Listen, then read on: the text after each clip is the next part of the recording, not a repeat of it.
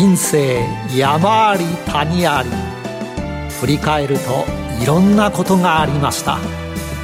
あの経験がなければ、あの人との出会いがなければ、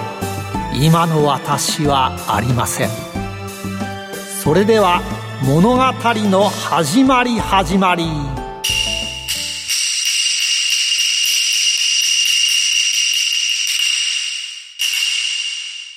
企業トップが語る人生波乱万丈。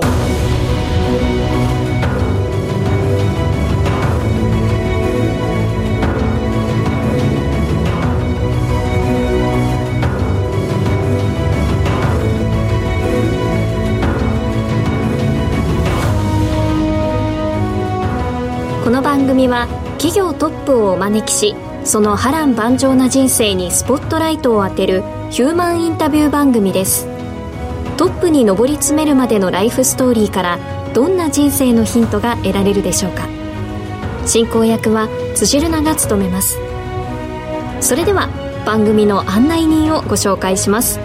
財産ネット企業調査部長、藤本信之さんです。毎度相場の福の神こと藤本でございます。日本の問題って、最大の問題ってやっぱ少子高齢化ということだと思うんですけど、実は今日のヒューマンのですね、所属されている企業というのが頑張るとですね、この少子高齢化対策になる、日本を救ってくれる企業になるというような企業のですね、トップを今日お招きしておりますので、期待していただければと思います。今日はどんな出会いがあるのでしょうか。今日のヒューマンにもぜひご期待ください。企業トップが語る人生波乱万丈。この番組はヒューマンホールディングスの提供でお送りします。あらゆる人の自己確立をサポートするヒューマンホールディングス。証券コード2415、ジャスダック上場ヒューマンホールディングスは、教育事業を中心にその人材育成のノウハウを活かし、人材、介護、保育、IT など数多くの事業を展開。国内から海外までグループのシナジーを活かし、社会のニーズに応える。証券コード2415ヒューマンホールディングスです。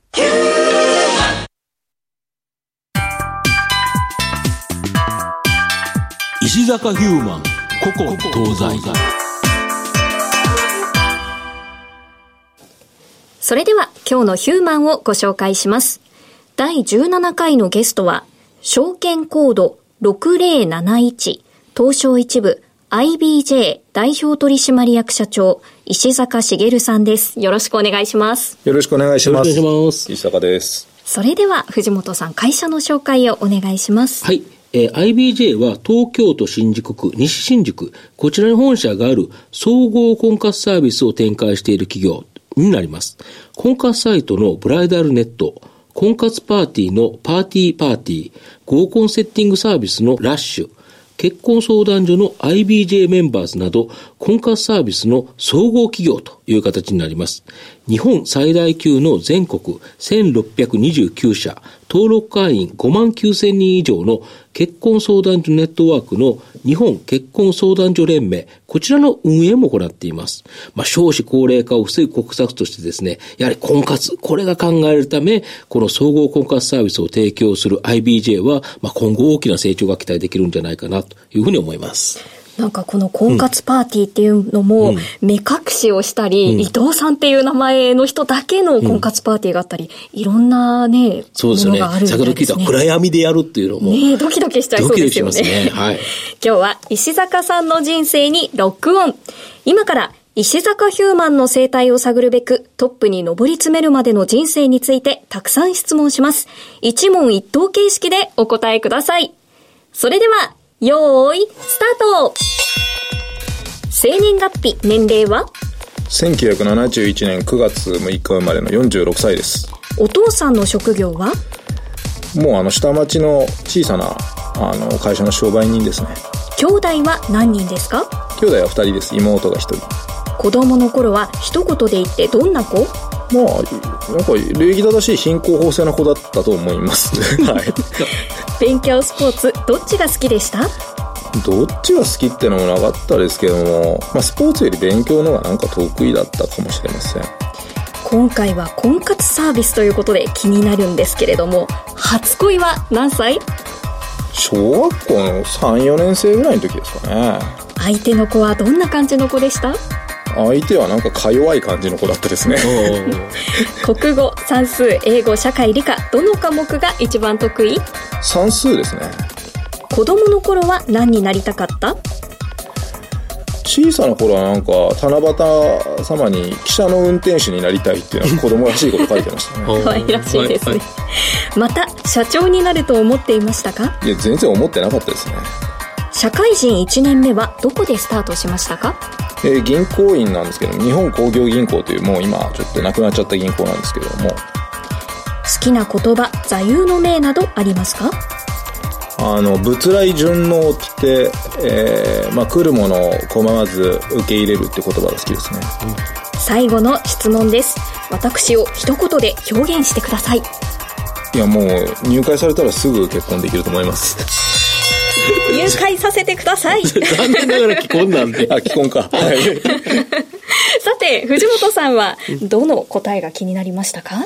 まあ、入会されたらっていうのがねそこにちょっと食いついちゃいましたけど、ね、それ以外でお願いします、はいはいはい、それ以外はやっぱり好きな言葉ですかね、うんうん、やはりその流れ、世の中っていろんなことがあるかと思うんですけど、それをあるがままに受け入れてから考えるっていうことですかね。どういうことですかね？そうですね、うん、あんまりなんか自分の思い通りになることの方が少ないんじゃないかなと思ってて、うん、だからまあ人生の流れの中でベストを得ようとするしかないなっていう、なんかちょっと人間関係にも通じることですよね。そうですよね。その時々になんか頑張ればいいよということですよね、はい、うん、なるほど。あと社長講義に就職されたという形なんですけど、はい、なんでこの講義に就職しようと思ったんですか？もう本当に会った人で決めたっていうのが大きいんで、業種っていうよりは、うんうん、そこで面接した人々の影響が大きかったなと思うんですが、うんうん、まあ、単なる銀行というよりはなんかこう、うんうん、天下国家に影響を及ぼすんだみたいな気概がすごく伝わってきたっていうのが、そうですね、あの頃の講義っていうのはそうですよね、はい、本当に日本を支えるんだと、俺たちが引っ張っていくんだっていう感覚の金融機関ですよね、はい、だからそういうことに若い時にちょっと打たれちゃったんですよね、うんうん、だけど少々いくつか多分他にもいろんな会社を受けられたんですよね。そうですね。だから銀行に限らず、うん、商社や、うん、不動産会社であるとか、うんうんうん、メーカーなんかも、うん、本当に社会勉強だと思って、うん、就職活動を楽しくというかやらせてもらってましたけれども。なるほど。で、入社してどんな仕事されたんですか？いや本当に地方でまず仙台に配属させていただいて、うんうん、個人の営業からスタートして、はいはいはいはい、法人営業、金邦営業、融資、はいはい、そして最後の1年ちょっとぐらいは船舶金融といって本社で、はい、本店で、はい、船会社さんの融資その他の営業をやってましたね。なるほど。で講義を辞めてあれですね、一旦ベンチャー企業に投資を行うベンチャーキャピタルに入られた。そうですね。別に投資を担当する立場ではなかったんですけども、うん、投資した会社の支援というか、うん、お手伝いをするような立場で、うん、経営のいろはみたいなのを、小さな会社の経営のいろはを学ばせてもらいました、うん、なるほど。で、そこからですね、まあ起業されたわけなんですけど、なんでその今の婚活ビジネスっていうのに目をつけたというか。まあたまたまちょっとご縁はあったんですよね。はいはい、出会い掲示板みたいな運営から、うん、やらないかみたいな話があって、うんうん、ただまあ何らかの形で起業をしたいという気持ちにはその時なってたんで、情報課金できる事業であるというのが魅力的だったのと、うんうん、何よりまあ本当に今更ながらこう少子高齢化っていうのは問題になってますけれども、もう17、18年前、うん、2000年前後から、うん、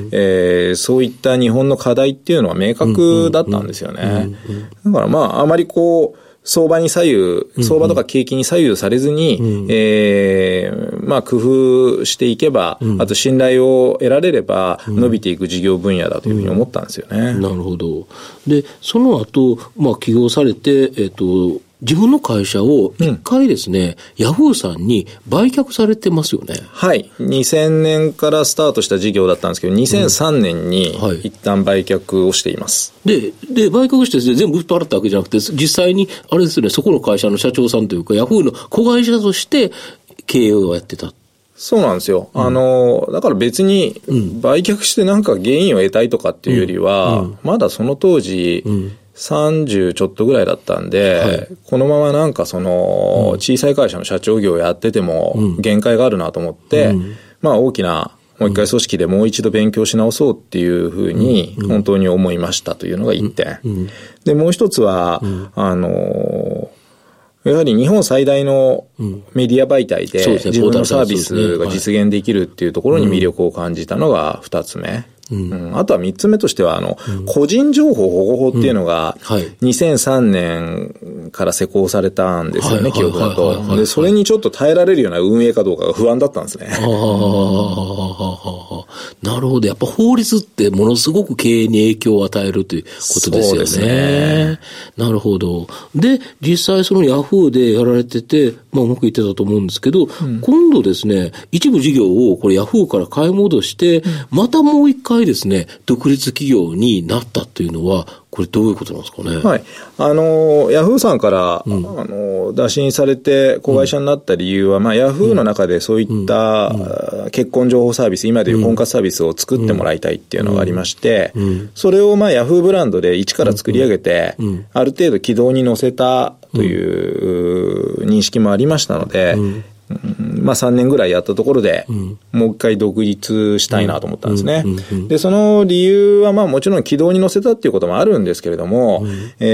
当時のヤフーさんネット完結型のサービスを、うんうんうんうん、施行されてましたから、うん、私はなんかこう長くというか、うん、しばらくその婚活サービス運営してて、うん、もうネットのサービスだけだと実現できないことがたくさんあるなって分かったんですね。限界が来たということですか、はい、だからやはりリアルとの組み合わせの事業をやりたいというふうにちょっと提案したんですけども、うんうん当時のヤフーさんの枠組みだと実現できなかったんで、うん、自分でやらせてもらいたい、うん、でそれを、まあ、認めてくれて、うん、もう一回独立させてもらったんですね。なるほど。これあれですよね、やっぱりそのネットだけじゃなくて店舗があって人手が入ってるっていう部分ですよね、うん、その通りですね。そうですよね。やはり、うんデータベースとかシステムではどうしてもウェブのマッチングだけでは限界があって、うん知り合ったりこうきっかけを作っても、うん、その後こう真剣な交際になり、うん、結婚に導くためには、うん、どうしても人の手によるアナログなサポートが必要だということなんですよね。昔でいう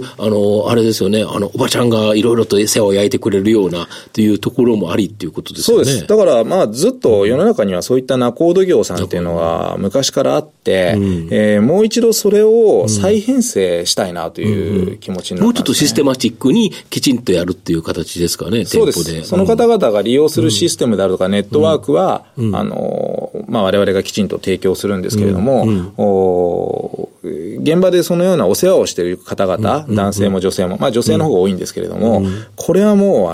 う他にはなかなか変えがたい、うん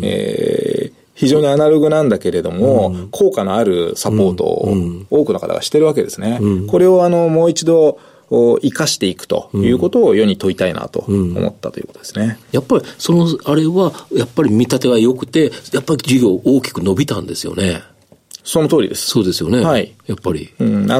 それはなぜかというと、うん、もちろんネットやアプリだけでやっていても、うん、売上や会員数は増えるんですけれども、はい、なかなか成婚、要するに結婚まで至らないわけですよね。まあ、やはり人の手を多少その効率が下がろうが、うん、手間がかかろうが、うん、活用することによって、うん、成婚数が飛躍的に伸びたわけですね。結果がきちっと出るということですよね。その通りです。うん、だから結局マッチングしたり、ちょっと付き合うだけでは、うん、ダメになっちゃうケースの方が多いわけで、うん、そこを大事にこう、フォローしたり、うん、サポートしていくことで、ご縁がつながっていきますから、うん、結婚カップルを、うん、それにたくさん生み出すためには、うん、手間暇かかる人の手によるサービスが必要だというふうに思ったわけです。でそこからですね、まあ、上場されたわけですけど、まずはマザーズに一旦上場してということだったと思うんですけど、うん、なぜ上場を目指されたんですか。はい、やはりこの今ではね婚活サポートとか婚活サービスって一般的になりましたけれども、はい、結婚相手紹介とか結婚相談所っていうのが、うんうんうん、まだまだこう、うんメジャーな産業では、まあ今でもそうかもしれないですけど、全然なかったんですよね。だからその業界全体の信頼度を上げることで、当然自社にも巡ってきますんで、まず我々が、の資本市場に耐えられるビジネスモデルを構築して上場することによって、市場だけでなくマーケット全体のですね、信頼を得られるようになりたいなというふうなことが狙いです。で、その後もだけど、ぐっと成長して、もうすぐに東証一部に上がられたっていう感じですよね。やはりこれは時代の追い風がやっぱり来てるということですかね。その通りだと思います。やはりこの事業って非常に社会的なニーズが強いというか、冒頭にもお話しましたけども、少子高齢化が進んでいく中で、直接的に日本で、少子化に歯止めを効かせるには、それを解決するには結婚カップルを作るのが最も近道なんですね。そうですよね。どうしても結婚しないと子供が生まれないという文化というか、そうですね。日本ではそうですね。日本ではそういった状況がありますので、ただ結婚すればだいたい平均すると2人ぐらいのお子さん、カップル産みますから、結婚カップルを作るのが非常に効果的だというふうに思います。なるほど。仲人が結構大切だっていうお話をされてたと思うんですけど、仲人さん採用するときに基準とかあるんですか？これはうちの会社はこれを大事にしている、他社とは違うみたいなのあるんですか？もうやっぱり人好きであることがね、大前提ですよね。だからおせっかいというか合理的に考えると自分と自分の家族ぐらいのことしか関心って人ってなんかもう持たない傾向があるじゃないですか。でもなぜかこう、第三者のことが気になっちゃう、お世話したくなっちゃう、人が好き、そういった人であれば別に経験がなくても、やっていける職業だと思います。どうやって見抜いてるんですか？なんか特別な採用基準みたいな、特別なこれは絶対聞いてる質問とか何かあるんですか？そうですね。やっぱりこう、それに第三者に愛情を傾けられるっていうのは、どっかでたくさん注いでもらってる経験があることが大事なんで、特に新卒採用や若い人なんかの採用の時は、子供の時にどんな風にこう愛情をなんかご両親とかおじいちゃんおばあちゃん周りの人にかけてもらったかみたいなことをエピソードで聞いたりしますね。ちなみにすごいプライベートなことを聞いてしまうかもしれないんですが、恋愛結婚でいらっしゃいますか？それとも、恋愛結婚ですね。でも恋愛結婚とお見合い結婚ってもう、今そんなに、違いってないんじゃないかなとは思いますけどね。要は出会いのきっかけが、偶然会ってると、恋愛結婚って言ってて、で、見合いという場があってやってると見合い結婚になってると。だって、ずっと昔は、親がセッティングしたお見合いとか誰かの紹介は必ず結婚しなきゃいけないようなことで、断るなんてことはなかったけど。昔、いい名付けみたいな。そうですよね。今は別にお見合いって言ったってきっかけを提供してちょっとフォローするだけで、友達に、食事会とか合コンの場をセッティングしてもらって、その後、まんだらでもないよ、あいつも気に入ってるよ、そんな風に、背中を押していくだけですし、本人が嫌だったらもう全然断れるわけですから、あんま変わんないかなと思うんですけど、自分の場合はたまたま恋愛結婚だったですね。でも確かにそうですよね。先ほど、婚活パーティーの種類としては堅苦しいものではなくて、ご趣味はとかそういうものではなくて、目隠しをした中での出会いだったりっていうふうに言ってたから、結構自然な出会い方なのかもしれませんね。そう。あと当人同士だと結構揉めちゃったりとか、相手がどう思ってるんだろうっていうことを、わからないケースが多いんですけれども、間にこう、入るだけで、相手がどう思ってるということを直接聞きづらいようなことも結構橋渡しができますから、ご縁の橋渡しをするのが仲人の役割なんで、非常にそこは有効なんですよね。人と人、カップルをつなぐ上で、一番仲人さんがしてる多いケースって何かあるんですか？背中を押すことが多いとか。背中を押すっていう表現で言いましたけれども、判断をやはり先送りにしないで、その都度こう確認していくことですよね。最初にお見合いをしてみた、また会ってみたい、会ってもいい、絶対会いたくないんだったらもう一回会ってみたらっていうふうに進めながらも判断させる。それから何回かこう、継続的に会うように仕向ける。一回会って1ヶ月先にまた会うなんていうことになっちゃったら、関心薄まっちゃうじゃないですか。だから、最初のうちは継続的に会うように仕向けていく。で、しばらくこうあったら、本当に真剣に結婚のイメージできるかどうかの確認なんかをして、まあそうでなければ、お断りするんですけれども、少しでもそういう結婚するイメージが湧くんだったら、真剣に向き合って交際しましょうというふうにステップアップさせていくっていうことをやってるんですよね。そういう感じで進められているんですね。はい。で、プロポーズのところまでフォロー、要するに婚約までサポートするというのが、IBJ と我々の加盟店さんの特徴なんで、この手間暇かかるところを、企業体として、やっているところっていうのがほとんどないんですよね。なるほど。マッチングまでは多い。そうね。ありがとうございます。ここまでは石坂さんの過去を振り返る石坂ヒューマン古今東西をお送りしました。石坂ヒューマン現在未来。ここからは現在未来のお話を伺っていきます。はい。社長、IBJ をですね、何か一言で表現するとするとどんな会社ですか？いや、もう経営理念にもある通りご縁を、大切にする会社、ご縁のある人を幸せにする会社というふうに常に言ってます。今回広辞苑が改訂されたんですけど、久しぶりに婚活っていう言葉が新しい言葉として追加された。これどう思われますか？はい。だからやはり婚活って言葉は新しい言葉ですけども、一過性のブームではなくて、定着した日本の文化というか行動基準になってきたっていうことだと思いますし、それにね、お金少なかれ貢献できたことは非常に喜ばしく思います。先ほど面接の話は聞いたんですけど、今度新入社員になった時に入社式でその社員の方にどういう言葉をお話しされるんですか？いや、まあもう、その時の気分でいろんなこと言ってますけれども、必ず伝えることはですね、皆さんがこれから取り組む仕事というのは、非常に社会的意義が高いことであって、そういった意義を皆さん自身も感じることができやすい、感じやすい仕事なのだと。だから、やりがいを持って、働いてもらいたいということを話しています。まあそうですよね。実際にそのご縁が元でやはり結婚になれば、その少子高齢化っていう少子化に対しての一番の対応策ですもんね。そうですね。あとやっぱり国にとってもだし、その人にとってもですよね。その人にとってもやっぱり単純にパーティーでね、カップルになるだけでそういった姿を見ると、あ、なんかやっててよかったなって今でも僕も思いますから、入社してね、間もない人は、自分がお世話した方がね、結婚するっていうことになったっていうのは最初はものすごい感動があると思いますね。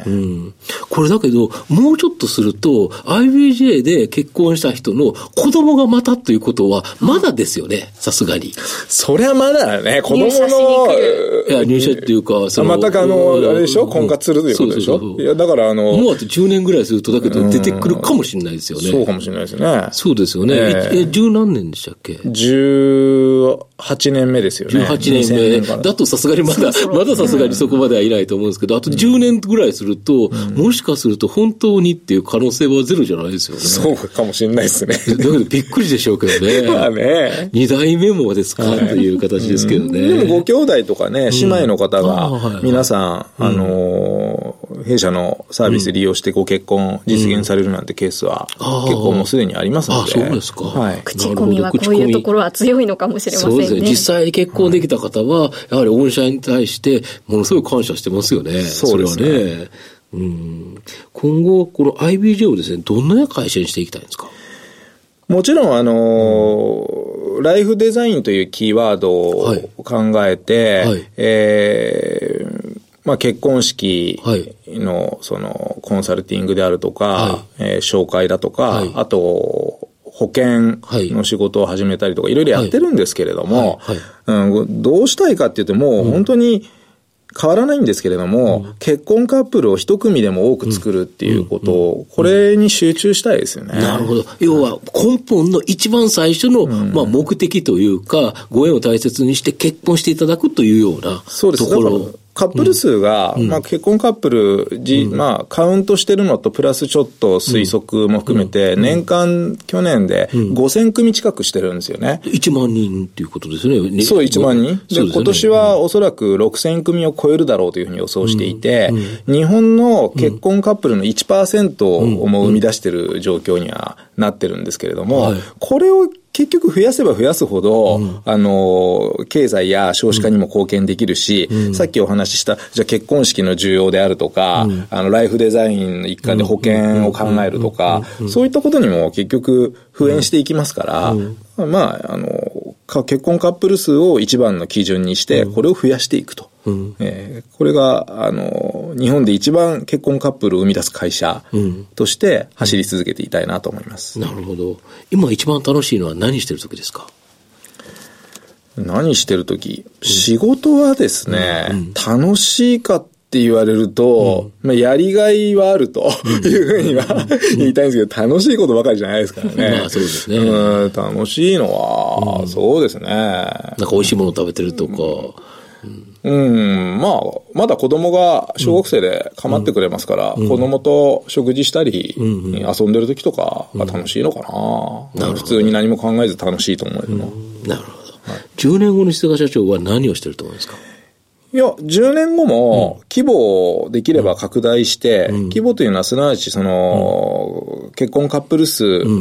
が一番大事な、規模というか基準なんですけれども、その拡大した状態で、新しいことにチャレンジしながらも、この事業を継続して極めていくということに携わっていると思います。なるほど。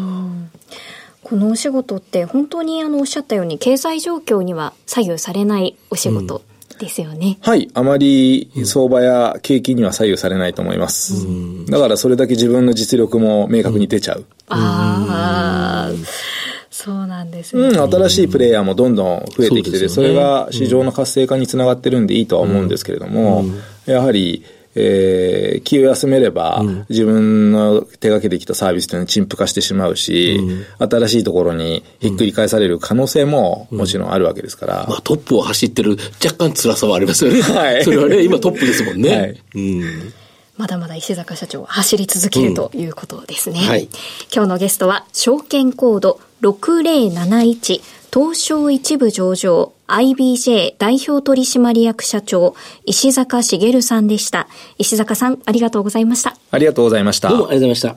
した。企業トップが語る人生波乱万丈、お別れのお時間です。藤本さんは振り返ってみていかがでしたか、どこかすごくここが印象に残ったっていうところはありましたか？やはり今後伸び続けるところで婚姻カップル数というのを全ての基準に置いているっていうのが一番のポイントだと思いますね、はい、やはり売上を上げるとか利益を上げるとか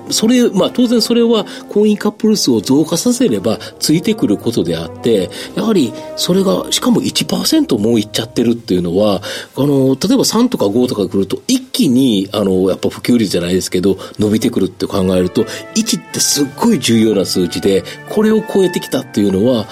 本当に爆発的にやはり婚活サービスによって結婚される方増加するかもしれないですね、婚姻カップル数を伸ばすっていうとなんて言うんでしょう、マーケットっていう感じがしますけど、婚姻カップル数を伸ばすってイコール、2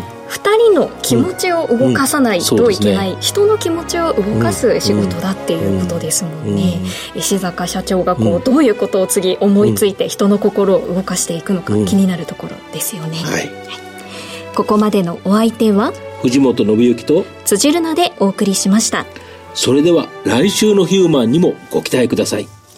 企業トップが語る人生波乱万丈、この番組はヒューマンホールディングスの提供でお送りしました。